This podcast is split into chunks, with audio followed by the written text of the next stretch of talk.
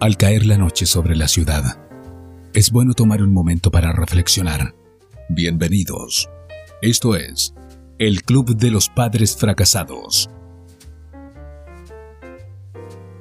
Sean todos muy bienvenidos. Esta es una nueva edición del podcast para familia, el Club de los Padres Fracasados. Soy Ariel Osores y una vez más aquí desde los estudios de Yunoya estamos para compartir un tema que realmente es importante porque habla acerca de la educación en el marco de la familia. Como siempre queremos agradecerles a todos aquellos que se hacen eco del podcast, que lo comparten, que lo escuchan, que mm, le dan un like y que sobre todo hablan y después nos comentan fuera de micrófono sus experiencias y un poco si les ha servido o no. Así que gracias a todos y invitarles a suscribirse a nuestro canal a ser parte de esta comunidad que estamos formando en torno al podcast porque a nosotros nos sirve mucho eh, lo que vos nos escribís, lo que vos nos decís, lo que vos eh, interactúas con nosotros y esperamos que nosotros también acá desde los estudios podamos también bendecir tu vida y pensar juntos en este tema maravilloso que es la educación en el marco de la familia. Así que les invito a ser parte de este episodio y hoy vamos a reflexionar sobre la importancia del discipulado. Así que bienvenidos a todos, aquí arrancamos.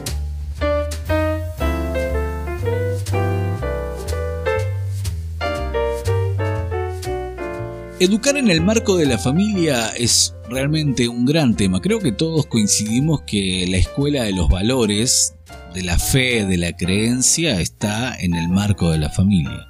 Que las instituciones educativas, las escuelas, los colegios, universidades, institutos, deberían reforzar esto que aprendemos en casa y también ampliar el marco y la gama de conocimientos, pero hay cuestiones que tienen que ver con la formación de la persona, la formación del carácter, eh, luego posterior personalidad, el manejo de la conducta, que eso se aprende en casa. El niño aprende las primeras armas de socialización en casa, los valores, la lista de prioridades, la fe, las creencias, el manejo emocional, el cómo resolvemos los conflictos.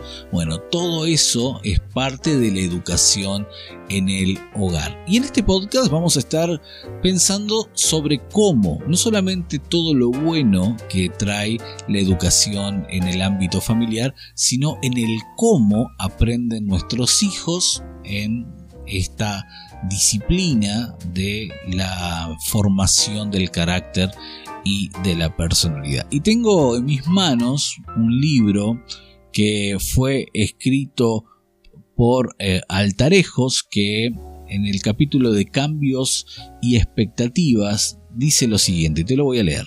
La formación conjunta de hábitos en la familia no se realiza mediante programas instructivos o actividades planificadas de enseñanza moral. En el ámbito familiar no educan tanto las palabras como las acciones compartidas. La educación no se realiza mediante la comunicación objetiva, sino mediante la subjetiva o existencial. En el seno de la familia hay enseñanza, pero no al modo de la enseñanza escolar dentro de la educación formal. La enseñanza consiste en la obtención del obrar personal en la vida cotidiana de cada miembro que no se dice, sino que se muestra, escribe Altarejos en este fantástico libro que habla sobre la educación en el ámbito familiar. Y hay algunos conceptos que él da que yo quiero profundizar un poquito en este espacio que tenemos para compartir. Y Altarejos dice que la formación conjunta de estos hábitos en la familia no se realiza mediante un programa instructivo. O sea, las familias no tienen como un sistema, eh, una currícula de materias para poder enseñar. No, no, estamos en la dinámica del profesor y el alumno, pero aún así continúa siendo educación. Sigue siendo un proceso de educación que también en cierta forma tiene que estar planificado. Nosotros en la familia formamos y educamos a través de los ambientes, por ejemplo, ¿no? Un ambiente de calidez, de respeto, de comunicación abierta, es un ambiente que educa de manera positiva. Por el contrario, un ambiente de tensión, de pelea, de discusión, de censura, educa de manera negativa y aún de manera peligrosa. Y entonces Altarejos continúa diciendo que en el ámbito familiar no se educa solamente con las palabras. Y es acá donde me quiero detener. ¿Sabes? A veces a los padres nos encanta, me ha pasado, me pasa todo el día, que nos gusta sermonear. No sé si a vos te gusta, ¿no? Pero es, es como que no, vemos a nuestros hijos y enseguida tenemos como un mensaje y un sermón en la boca para poder decirles cómo tienen que hacer las cosas. O cómo las hacíamos nosotros cuando éramos pequeños y a veces no tenemos testigos para avalar lo que estamos diciendo pero siempre hay como un mensaje, un sermón, un discurso en el cual yo me convierto nuevamente en ese profesor y mi hijo, mi hija en ese alumno o aprendiz. El tema es que Altarejos dice algo que está comprobado, que es que en el ámbito familiar la educación no solamente es por medio de palabras, sino puntualmente por medio de acciones. Y es ahí donde a mí me encanta reflexionar un poco en cómo es la formación bíblica, ¿no? El libro de Proverbios está lleno de ejemplos donde el padre le dice, ven hijo mío, sentate, te voy a enseñar sabiduría. ¿No? Y si bien hay una cuestión de discurso, parece hasta de monólogo, en realidad tiene que ver con una cercanía, en el cual el padre y el hijo pasaban tiempo en donde uno le compartía experiencias al otro y el otro mantenía una actitud de aprendizaje, de pregunta y de repregunta. Por eso encontramos esa dinámica donde el padre le está diciendo, vení, sentate acá, yo voy a estar compartiendo con vos. Ahora lo cierto es que la sabiduría que el Padre compartía con las palabras debía luego ser demostrada con las acciones, porque si no, no hay integridad. La integridad no es otra cosa que la concordancia entre lo que digo y lo que hago. Y entonces es así, por medio de la integridad, de esta concordancia, de estas acciones que concuerdan con mis palabras, que nuestros hijos van siendo educados. Hay alguien, ustedes conocen, llamado Karl Marx, que dijo que la religión es el oprobio de los pueblos.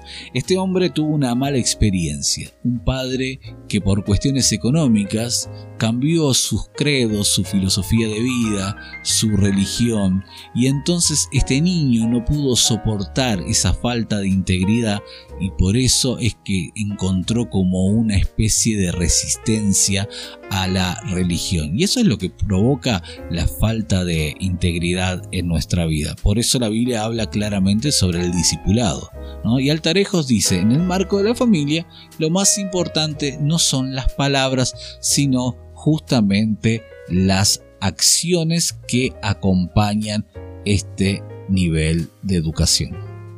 Estás escuchando el Club de los Padres Fracasados. Estamos leyendo el libro de Altarejos, quien nos habla acerca de la educación dentro del marco de la familia, dentro del ámbito familiar. Y este autor menciona que la enseñanza consiste en la ostentación de la educación formal. La enseñanza consiste en la ostentación del obrar personal. Este autor dice que lo que enseña verdaderamente a un hijo tiene que ver con lo que el hijo puede probar, lo que el hijo puede hacer y que puede ver y tocar en la vida de sus padres.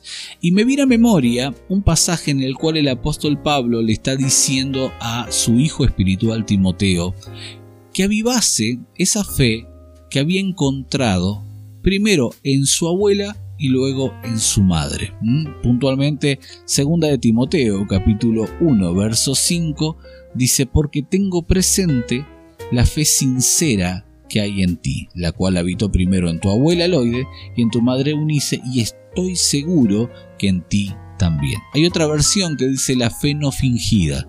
Y me gusta esa versión porque está hablando justamente de esto, de la práctica de la fe. Y está hablando de algo que realmente fue evidente en la vida, primero de su abuela, luego de su madre.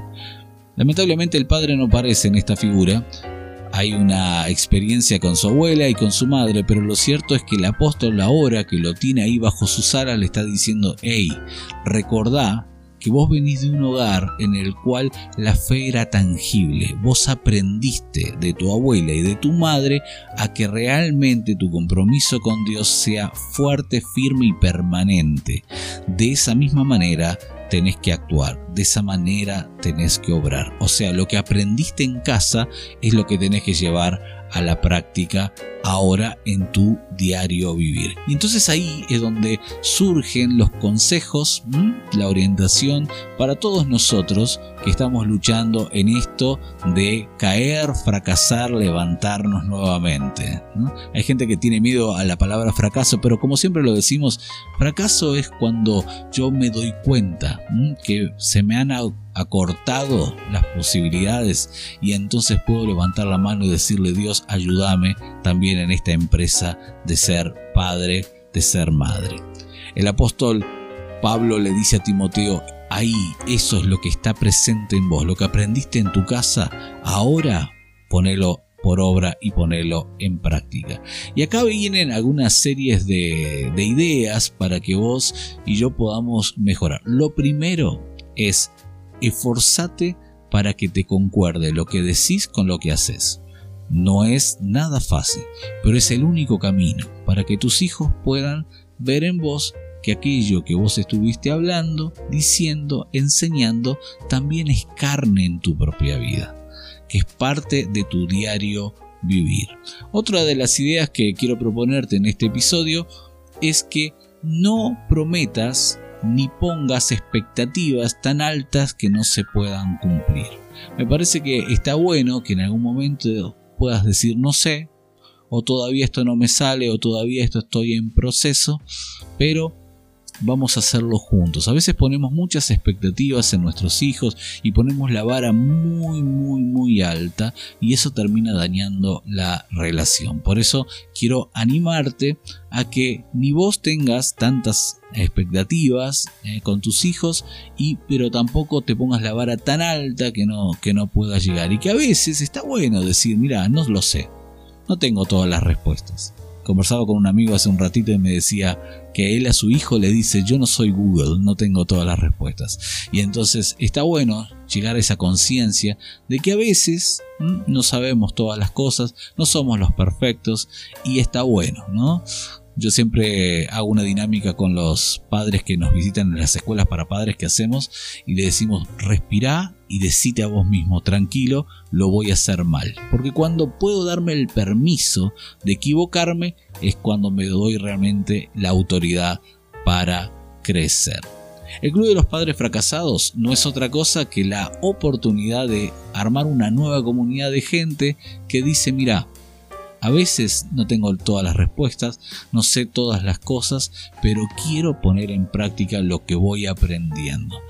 En este episodio te animo, te desafío a que podamos juntos crecer, mejorar, salir hacia adelante y sobre todo, a medida que vamos conociendo, aplicando los principios de la palabra de Dios y dejando que eso se haga carne en nosotros, que podamos mostrarle la evidencia de transformación a nuestros hijos y de esa manera armaremos en nuestros propios hogares ambientes educativos.